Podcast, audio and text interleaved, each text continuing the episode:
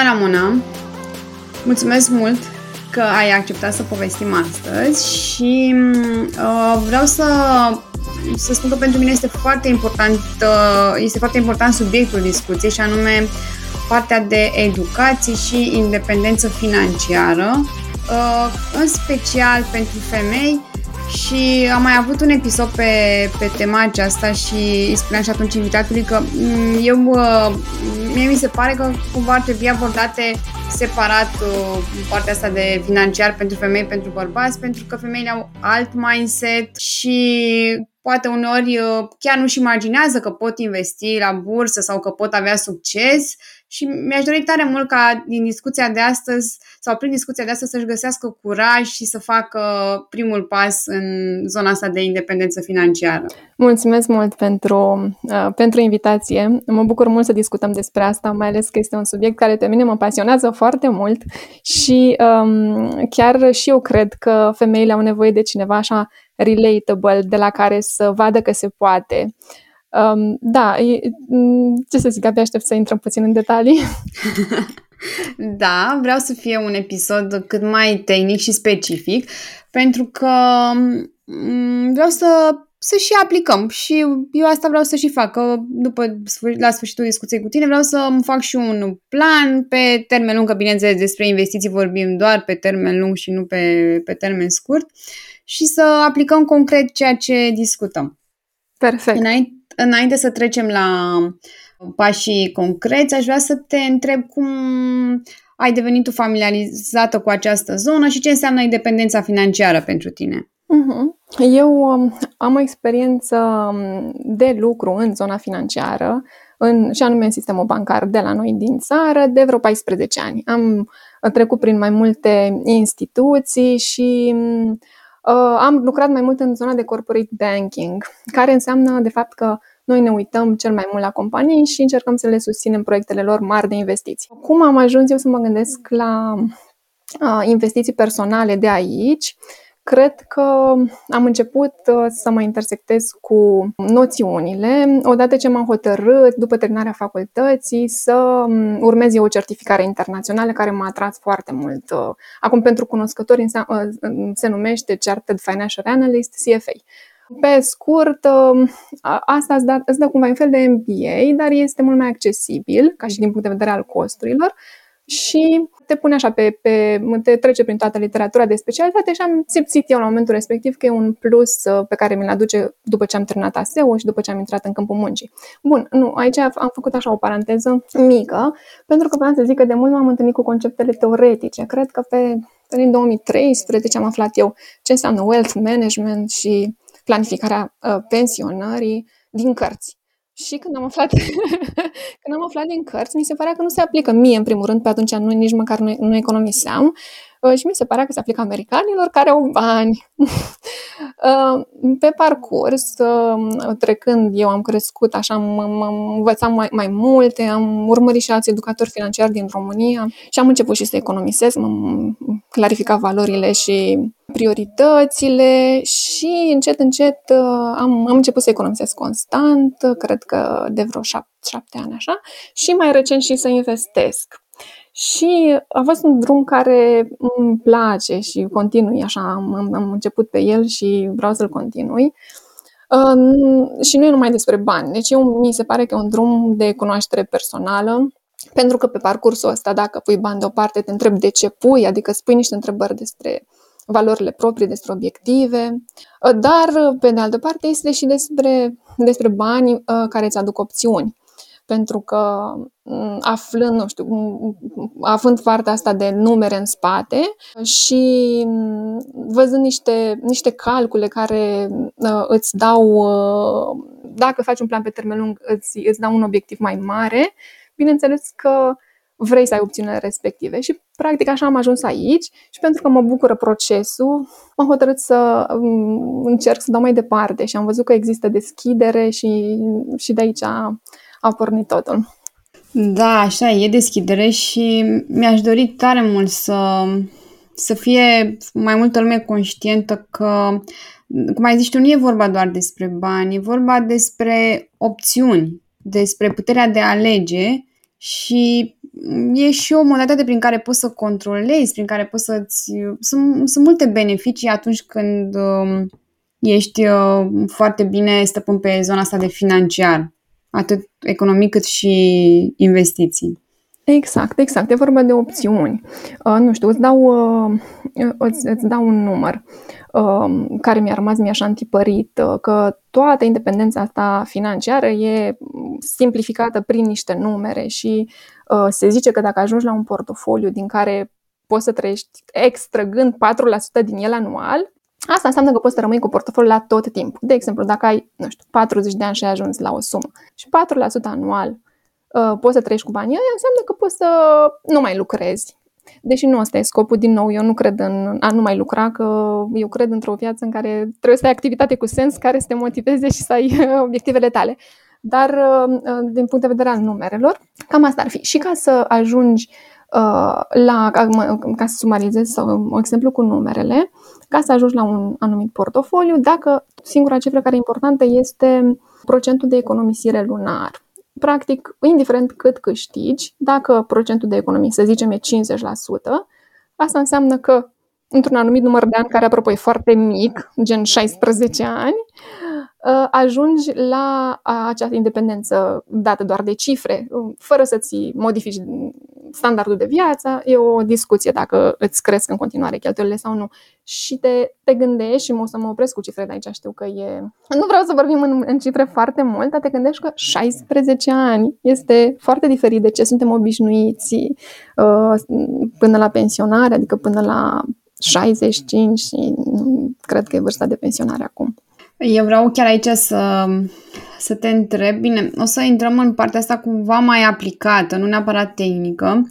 O să se lege cumva discuția în final, nu urmăresc uh, anumiți, uh, an, anumite reguli și dacă ai adus în discuție vârsta, cum ar fi ideal să procedezi atunci când, nu știu, ai 20 de ani, 30 de ani, 40 de ani și 50 de ani, pentru că uh, să zicem că sunt din diverse zone, da? Nu se aplică, cred că nu se aplică dacă eu am 20 de ani aceleași reguli ca la 40. Bine, nu am nici 20, mă apropii mai mult de 40, dar să vedem ce... și eu. um, da, așa este. Sunt total de acord. La 20 de ani cel mai important este educația uh, și, și experiența. Um, pentru că, nu știu, te, te gândești că la 20 de ani deja nu, încă nu ai venituri, ceea ce trebuie să faci, ceea ce e normal și logic. Recomandarea este să investești în educație. O educație pe domeniul tău de specialitate, în um, educație financiară, uh, educație de, de orice tip care te ajută să crești la, la vârsta aceea și, de fapt, educația continuă oricum toată viața, dar cu atât mai mult atunci, pentru că e un start pe care îl ai.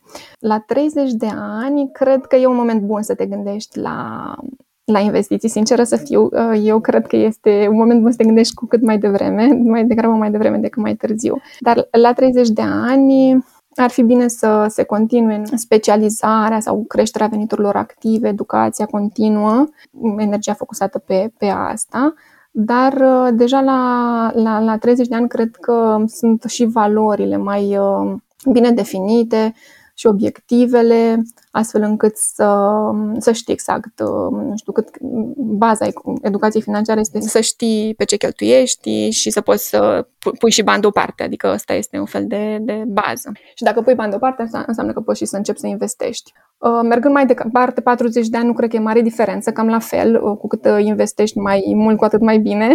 Însă, într-adevăr, pe parcurs se schimbă perioada de da, dacă intrăm în, în detalii de investiții, se, se schimbă perioada de, de investiții și cu cât, de exemplu, la 50 de ani ai avea o perioadă mai scurtă, pentru că te gândești că nu mai, uh, nu mai vrei să-ți asumi la fel de multe riscuri ca până acum, pentru că la un moment dat, în curând, vrei să extragi din portofoliul acela și să trăiești din el. Asta este um, scopul și așa că nu mai e o perioadă nedeterminată sau de 20 de ani, Uh, și e bine atunci să reevaluezi portofoliul, să-l îndrepți către mm, risc mai mic.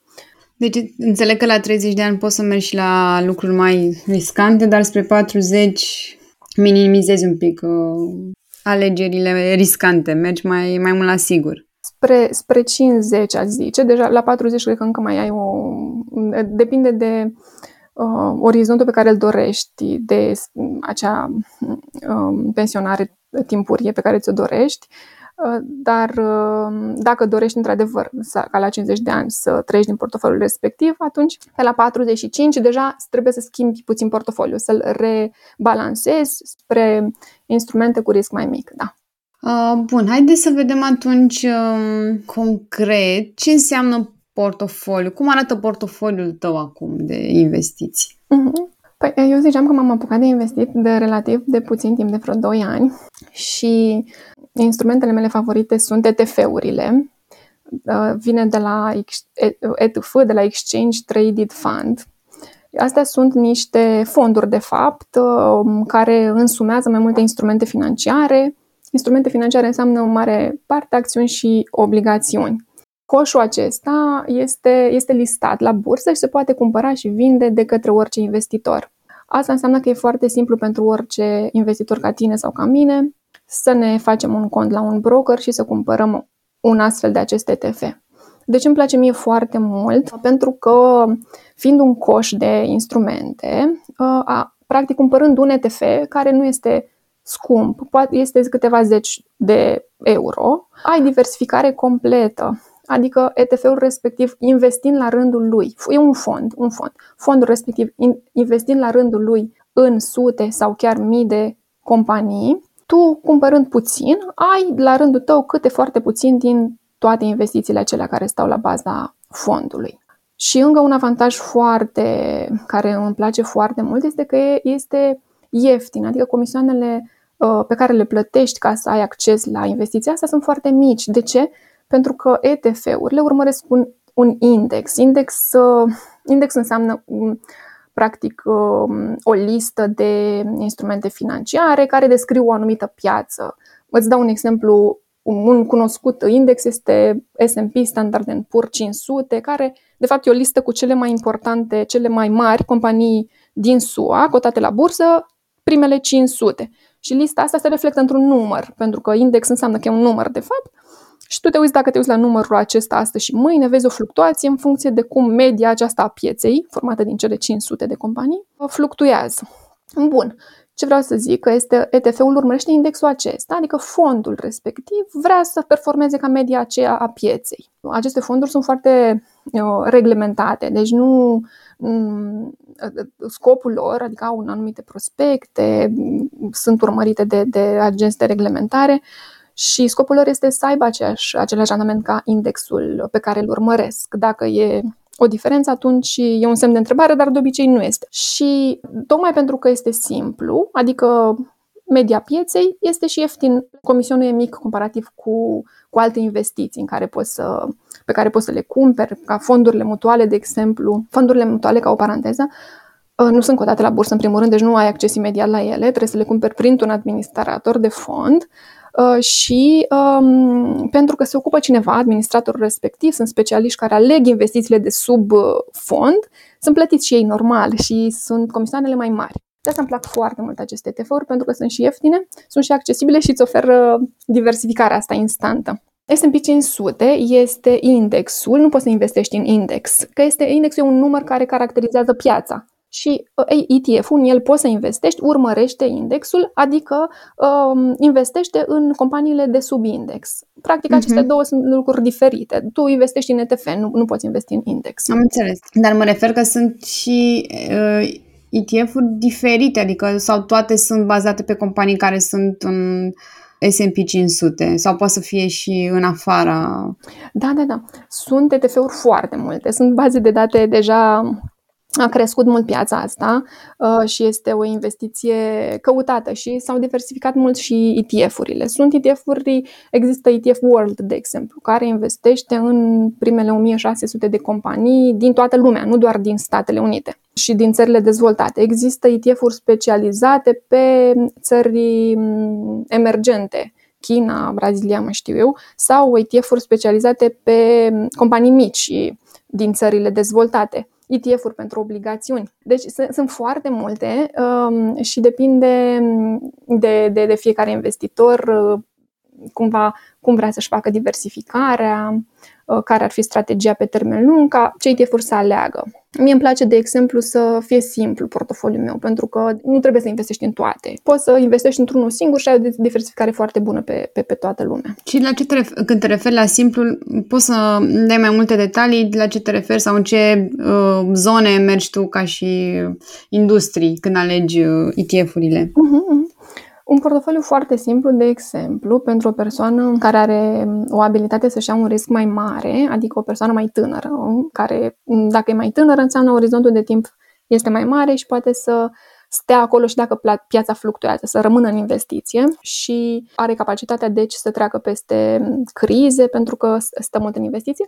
Un portofoliu, un astfel de portofoliu ar fi pe undeva, să zic, la un 70% cel puțin investit în acțiuni și restul obligațiuni. Aici cred că ar trebui să intru puțin în detaliu. De ce? Acțiunile, în engleză equity, sunt parte dintr-o companie. Dacă cumperi o acțiune, înseamnă că ai o mică parte dintr-o companie. Și așa că ai acces la profiturile companiei sau la creșterea în valoarea unei companii. Și este mai riscantă decât investițiile în obligațiuni. Mă întorc imediat la obligațiuni. De ce? Pentru că având o companie, oricine poate să își imagineze că dacă îți deschizi o firmă, toți îi riști toți banii, adică tu mai degrabă îți pierzi banii ca acționar decât uh, creditorii. Mai întâi trebuie să le dai banii băncilor și apoi ce mai rămâne să mai iei tu. Adică e mai, e mai riscant să investești în acțiuni. Și în schimb, obligațiunile, obligațiunile ce sunt, sunt împrumuturi. Tu, dacă investești în obligațiuni, împrumuți pe cineva. Primești un, un, un titlu care nu mai este fizic, e doar, acum e doar virtual, care îți atestă faptul că ai împrumutat entitatea respectivă, poate fi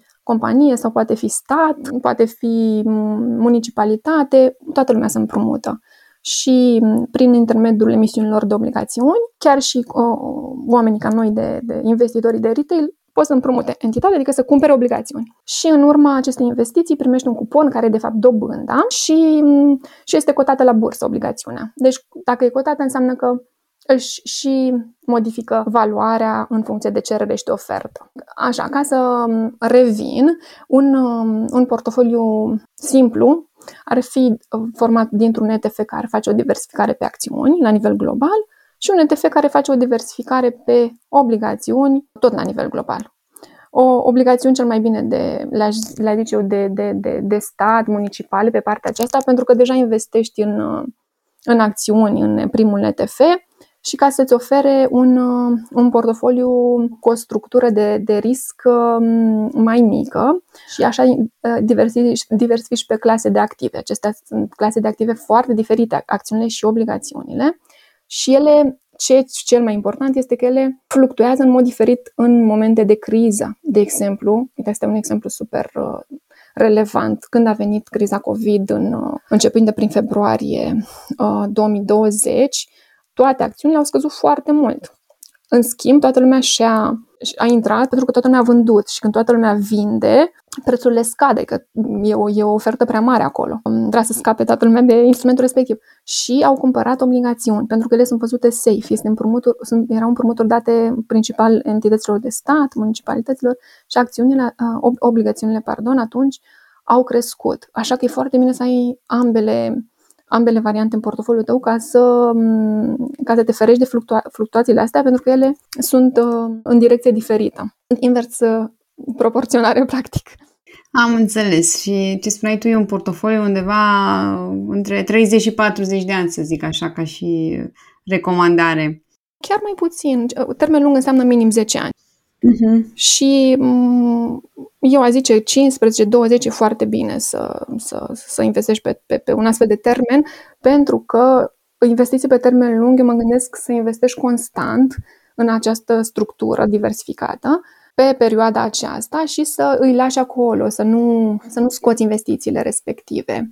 Pentru că dacă îi lași acolo, ei, ei se mulțesc nu numai de la contribuțiile tale care intră în portofoliu, dar și din uh, profiturile reinvestite, de exemplu, acea se numește dobândă, dobândă capitalizată. Dar, de fapt, în cazul acțiunilor sunt niște profituri ale mm, companiilor în care investești, care se reinvestesc. Dacă nu scoți dividendele, sunt, poate sunt companii care distribuie din profiturii investitorilor, dar tu alegi să nu le ridici și să le reinvestești, se mulțesc foarte mult, mult mai bine pe termen lung. Deci, cu, cu, cu cât termenul e mai lung, cu atât beneficiezi de dobânda aceasta capitalizată și banii se înmulțesc de la sine mai mult decât din contribuțiile tale.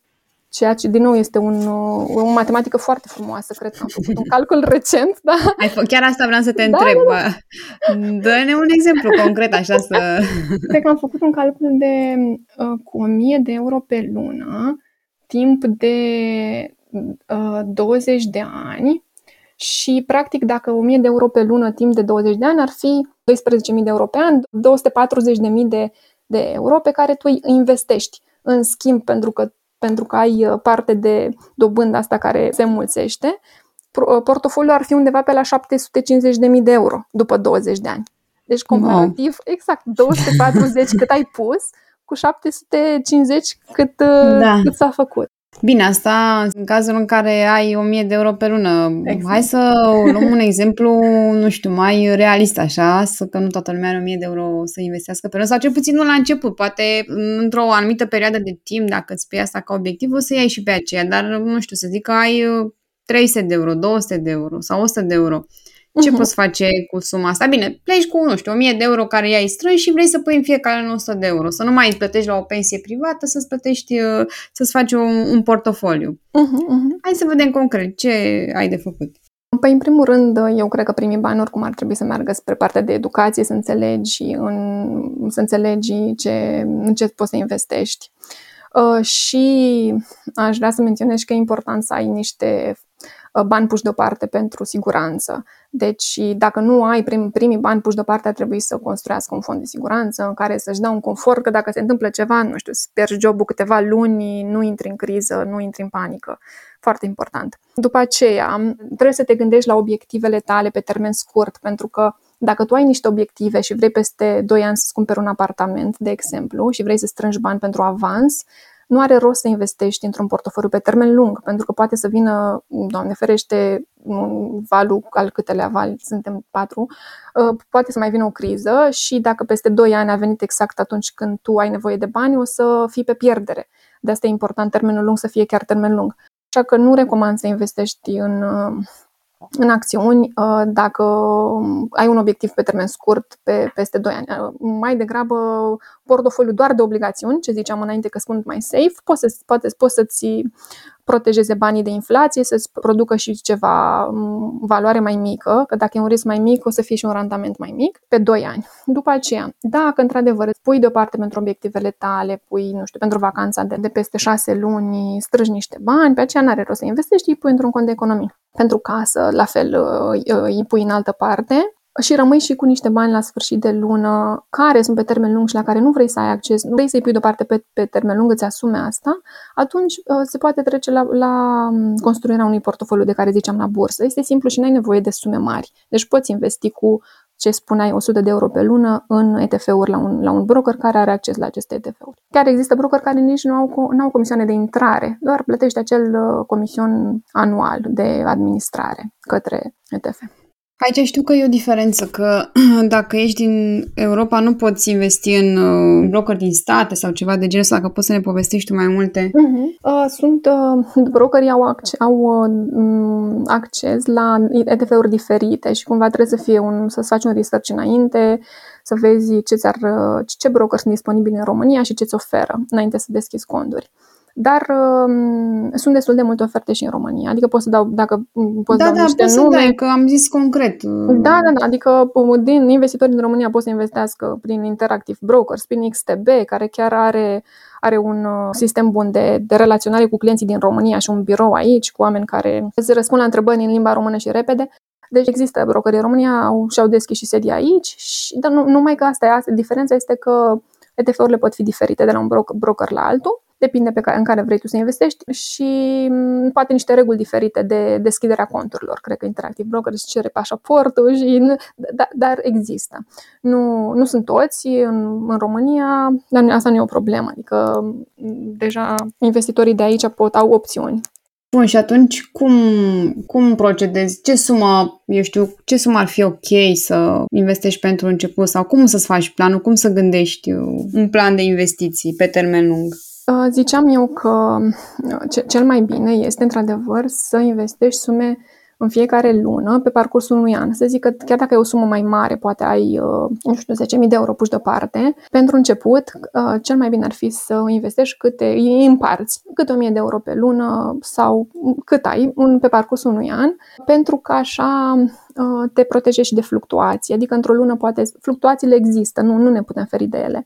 Într-o lună poți să cumperi mai, pe un preț mai jos, cumperi mai ieftin, într-o lună cumperi mai scump, pe parcursul unui an faci un, o medie. Chiar se numește dollar cost averaging, se numește între investitori termenul ăsta, modalitatea asta de a investi și e foarte bună pentru, pentru investitorii începători. Și concret, îți deschizi un cont la un broker, îți alegi două ETF-uri, unul de acțiuni glo- globale, diversificate, unul de obligațiuni, îți stabilești o, o strategie, da? adică o strategie însemnând o alocare, cât vrei în acțiuni și cât vrei în obligațiuni și cumperi.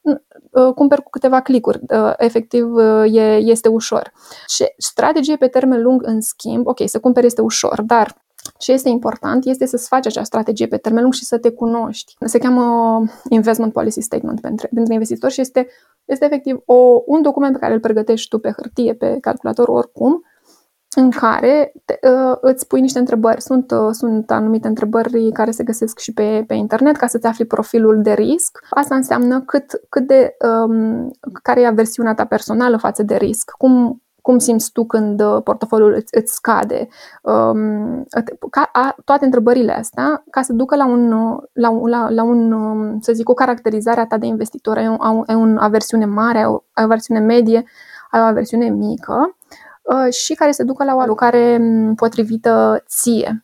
Uh, eu, de exemplu, știu că nu-mi place, ca să, să fie cumva mai concret ce, ce spun aici, clar am o aversiune mare față de risc, nu, nu-mi place să pierd, asta este clar, dar pe de altă parte sunt conștientă că am un termen lung de investiții și am o abilitate, am o abilitate mare pentru că sunt relativ tânără. Așa că n-aș spune că aș vrea să investesc pe termen lung doar în obligațiuni. Asta ar, ar uh, reflecta faptul că așa, dacă aș avea o versiune mare, dar uh, mă duce într-o zonă moderată. Moderată spre, mm, spre mică, adică pot să-mi iau uh, un risc puțin mai mare, tocmai pentru că perioada de timp este mai mare. Bun. Și ce aș face? Deci, ca un investitor începător, aș, mi-aș afla profilul de risc, să zicem că sunt am 30 uh, de ani, am un, uh, o aversiune de risc uh, mică, adică vreau să-mi asum riscuri mai mari și o perioadă lungă de investit, mm, foarte bine. Atunci poți să investești mai mult în equity și îți asum că le ții pe termen lung. Ce mai înseamnă strategie în afară de profilul tău de risc? Profilul de risc practic duce la aceste procente de care ziceam. Mai înseamnă strategia în funcție de pentru realocare, pentru, pentru redimensionare a activelor pe care le deții în funcție de fluctuații. Concret, ce ziceam um, referitor la momentul de anul trecut când au scăzut foarte mult acțiunile, atunci tu vezi în portofoliul tău o sumă mai mică a, a acțiunilor pe care le deții în ETF sau în da? Și um, atunci procentul pe care îl deții va fi, uh, va fi mai, uh, mai mic.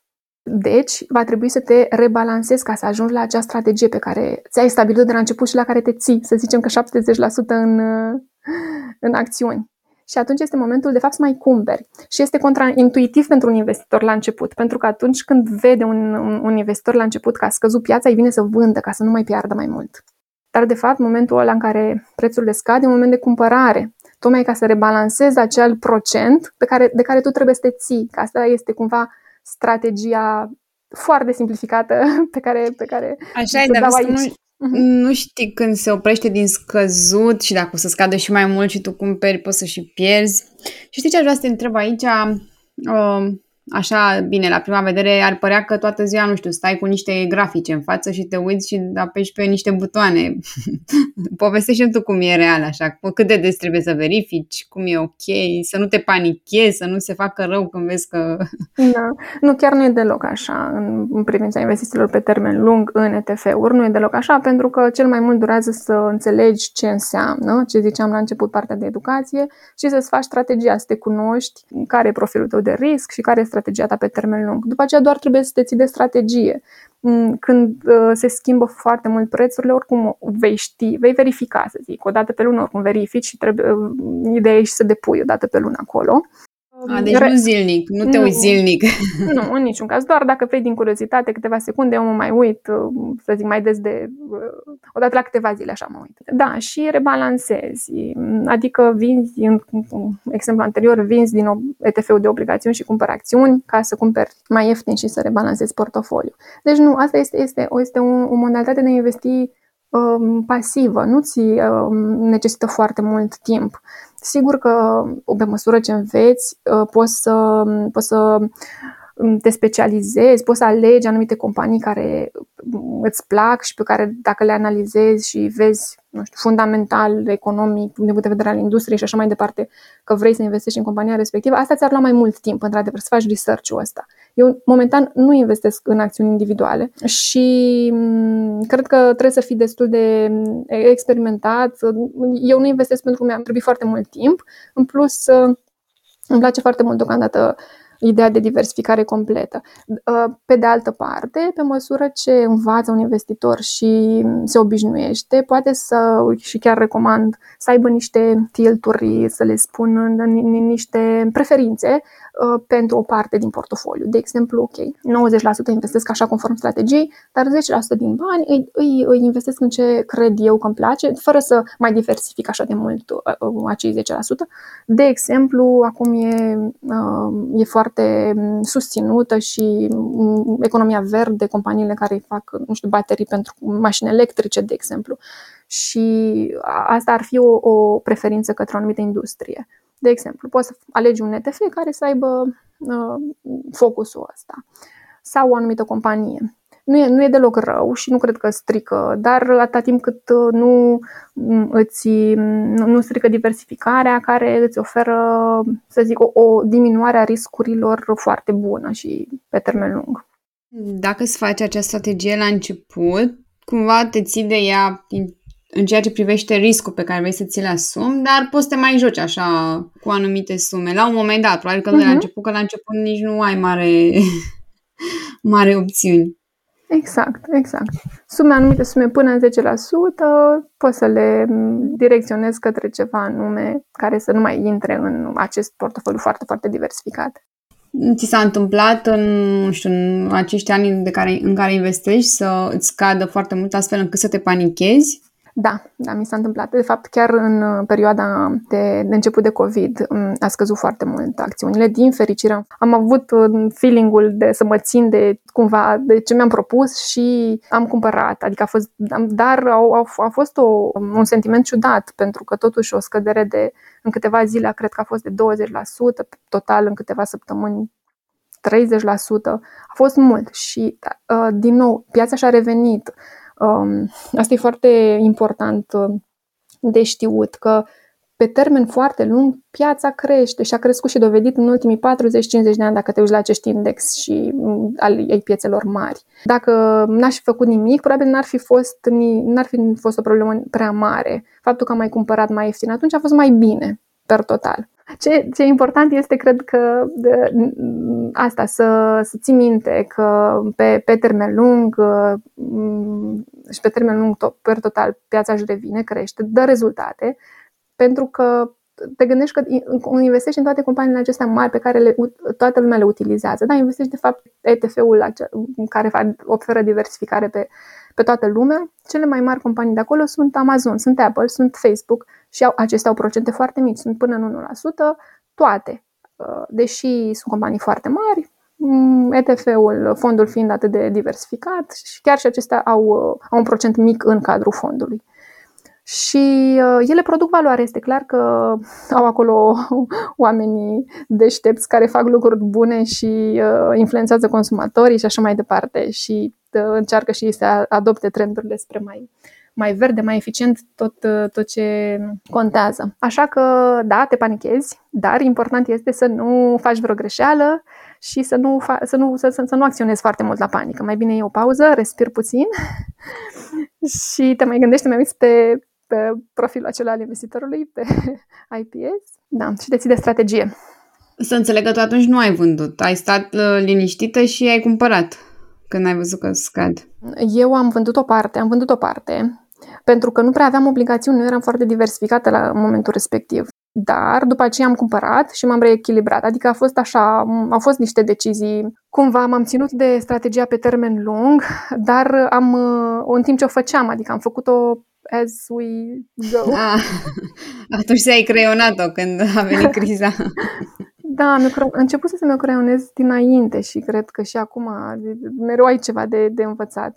Um, numai că a fost o, pentru că eram destul de la început, cred că de început să investesc de câteva luni, nu trecusem prin, uh, prin asta și acum mă simt mult mai confortabil, sincer să fiu, după ce am mai citit și am mai experimentat, să mă Uite, aș vrea să te întreb acum, ieșind un pic din zona asta um, oarecum tehnică, să te întreb de, de mindset. Ce crezi sau care crezi tu că este motivul pentru care, în general, nu știu, femeile nu investesc sau uh, cele care ar putea, ar avea acces, de ce nu merg în, în zona aceasta și de ce, nu știu, investiții te gândești mai mult la bărbați decât că ar fi ceva potrivit pentru, uh-huh. pentru femei? Cred că, nu, cred că nu știu încă, sincer să fiu. Cred că nu a ajuns încă informația asta că e atât de accesibilă zona de investiții.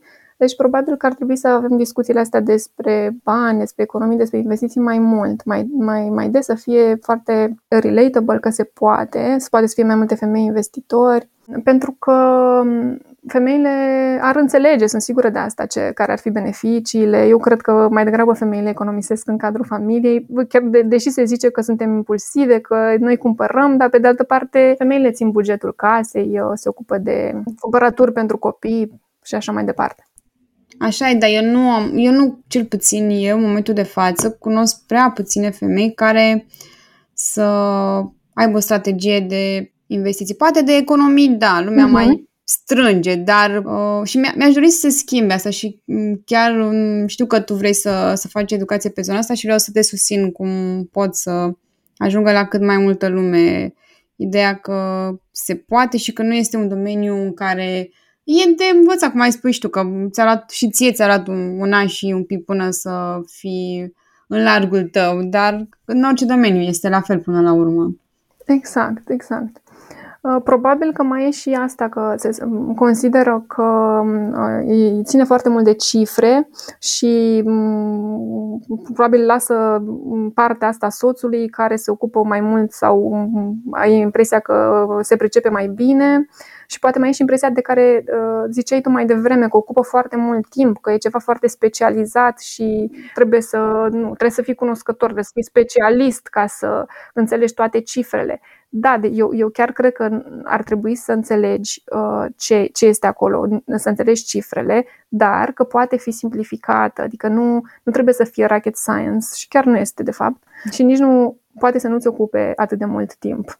Și mm, asta cred, cred că a ajuns neapărat uh, mindset-ul ăsta la, la femei încă și există preconcepțiile respective, dar uh, chiar sper să, să se schimbe asta. Eu văd că se schimbă la nivel, nu probabil la mai mult la bărbați, se schimbă și pe parcurs sper să ajungă și la femei și la toată lumea pentru că mie mi se pare foarte important să avem grijă de viitorul nostru și să nu lăsăm neapărat uh, pensia de la stat să, să, să, să controleze tot, tot viitorul nostru de mai târziu. Oricum, pensia de la stat este ceva foarte nesigur.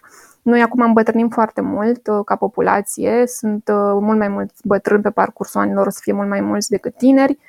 Și cum e pensia făcută, pensia de la stat acum făcută este practic uh, uh, angajatul de astăzi susține mm, pensionarul de astăzi cu contribuțiile lui. Dacă mai târziu o să fie mult mai puțini angajați, pensionarii o să aibă de suferit. Într-adevăr, există pilonul uh, facultativ. Pilonul facultativ, de fapt, este 3. Pilonul privat, nu 2, pilonul 2, care e binevenit, dar are, are dezavantajele lui pentru că nu ai acces la el decât la vârsta pensionării ai și comisioane pentru că le administrează anumiți, ne administrează agenții respectiv de, de administrare ai um, fondului de pensii. Pe de altă parte, dacă învățăm să avem grijă singur de să ne facem un portofoliu și să avem grijă singur de viitorul nostru, în primul rând, depinde foarte mult cât de repede putem să facem asta și cât de committed, angajați suntem la obiectiv, putem să avem parte de, de, de opțiunile astea mai devreme decât să așteptăm până la 65 de ani, cred că este vârsta pensionării. Mul, mult mai devreme, ce ziceam, 15 ani poate. Și, și oricum ai un da. backup, adică clar da. este ceva care ai acces la oricând, nu până la urmă, poți să-ți tragi banii dacă vrei. Exact, dacă, e, da, dacă ai nevoie de ei, poți să-i tragi, sunt banii tăi, sunt accesibili oricând. Și independența asta financiară, ce mai aveam eu să zic, că nu este doar despre bani, ce începusem noi, cu ce începusem noi discuția, este mm, despre, despre a te cunoaște, despre a spune întrebări, ce e important pentru mine, ă, dacă mm, chiar este important să-mi cumpăr un anumit lucru sau îl fac pentru că îmi creează o plăcere de moment, dar mâine nu o să mai îmi placă. Ă, e un drum care e cam, cam un drum de, de viață așa, mai degrabă decât în plus față de bani sau care dă, îți dă, poate aduce niște răspunsuri foarte interesante la întrebările vieții. Poate părea așa ciudat să spun asta, dar chiar cred asta, pentru că da. Da, pentru că te gândești mereu la, la ce e mai important pentru tine și asta e util. E, ce spui tu acum înseamnă să ieși un pic de pe pilotul automat prin care, nu știu, treci prin mall și vezi o pereche de pantofi sau, eu știu, o geantă care îți place și o iei la impuls și mai degrabă stai un pic ok, dar uh, eu sunt acum, nu știu, în anul ăsta, dar peste 15 ani unde o să fiu? Care, cine o să fiu atunci? Ce aș vrea să fiu până la urmă? Sau um, să-ți iei un pic de timp, de adevăr și um, cred că e foarte important asta să te uiți un pic la visurile tale așa cum, uh, cum le-ai vrea tu să fie și atunci să vezi dacă de adevăr te poate ajuta această strategie de investiții sau te ajută mai mult să-ți cumpere acum uh, anumite lucruri. Că acum cred că banii sunt, doar că îi alocăm în alte direcții. Exact, exact. Și dacă te întrebi ce ți aduce ție mai multă bucurie, fericire, ă, dacă vrei să, nu știu, amân puțin gratificarea de astăzi pentru ceva mai mult, mai bun, altceva pentru mâine, ă, sunt, sunt niște întrebări foarte clarificatoare așa. Și eu cred că eu cred că sunt uh, benefice și că aduce, știi, bucurie și multe, multe plusuri pe termen lung dacă spui întrebările și răspunzi așa după, după inimă. Da, așa e și uh, chiar mă bucur că ai adus în discuție. Uh, practic nu e doar o strategie de investiție, este o strategie de viață. Exact. Dacă da, e da. Să, să o iei așa în sens mai larg. Da, exact. Chiar cred asta. Uh, până la urmă, banii, na, sunt un mijloc, nu, nu, este, nu sunt un scop, sunt un mijloc să-ți, da, corect, să-ți corect. îmbunătățească viața, să-ți dea opțiuni și învățând despre asta, învățând cum să-i mulțești, poate învățând cum să faci niște bani fără să muncești, pentru că există și posibilitatea asta, că de asta vorbim de, de bani care se mulțesc singuri, îți dă niște opțiuni pe care altfel poate nu le avea. Uh, nu zic că, uite, uh, poate poate îți place foarte mult ceea ce faci, nu, nu e vorba să nu muncești. Poate vrei să muncești și e bine să ai activitate până la adânci bătrâneți, că te ține în priză, te, te ține sănătos. Um, dar, um, dar poate vrei uh, să ai activitatea respectivă mai puțin timp, patru ore pe zi sau poate nu vinerea. Și faptul că nu, nu stai doar în salariu ca să, să fii dependent de, de a munci tot timpul, pentru că ai și alte surse de venit, pentru că ai niște investiții puse deoparte, poți să faci asta, poți să ceri asta, îți dă încredere, îți dă curaj.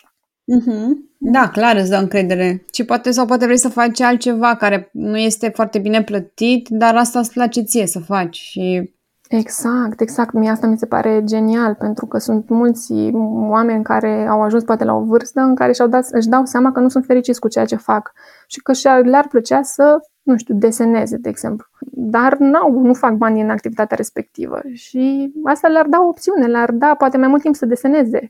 Corect. Sunt convinsă că mai sunt uh, foarte multe de discutat pe tema asta, dar uh, episodul de astăzi se apropie de final. Deja? uh, da, și așa pe final aș vrea să te întreb dacă sunt oameni care uh, vor să te contacteze, care vor să ajute, care vor să-i ajute să, să-și facă o strategie, unde te pot găsi? Momentan, în micul meu loc de pe Instagram, care se numește Pilonul Zero, pot să-mi dea un mesaj uh, și sunt disponibilă, răspund repede și cu drag mi-ar plăcea să, să influențez pozitiv pe zona asta. Mm-hmm, super!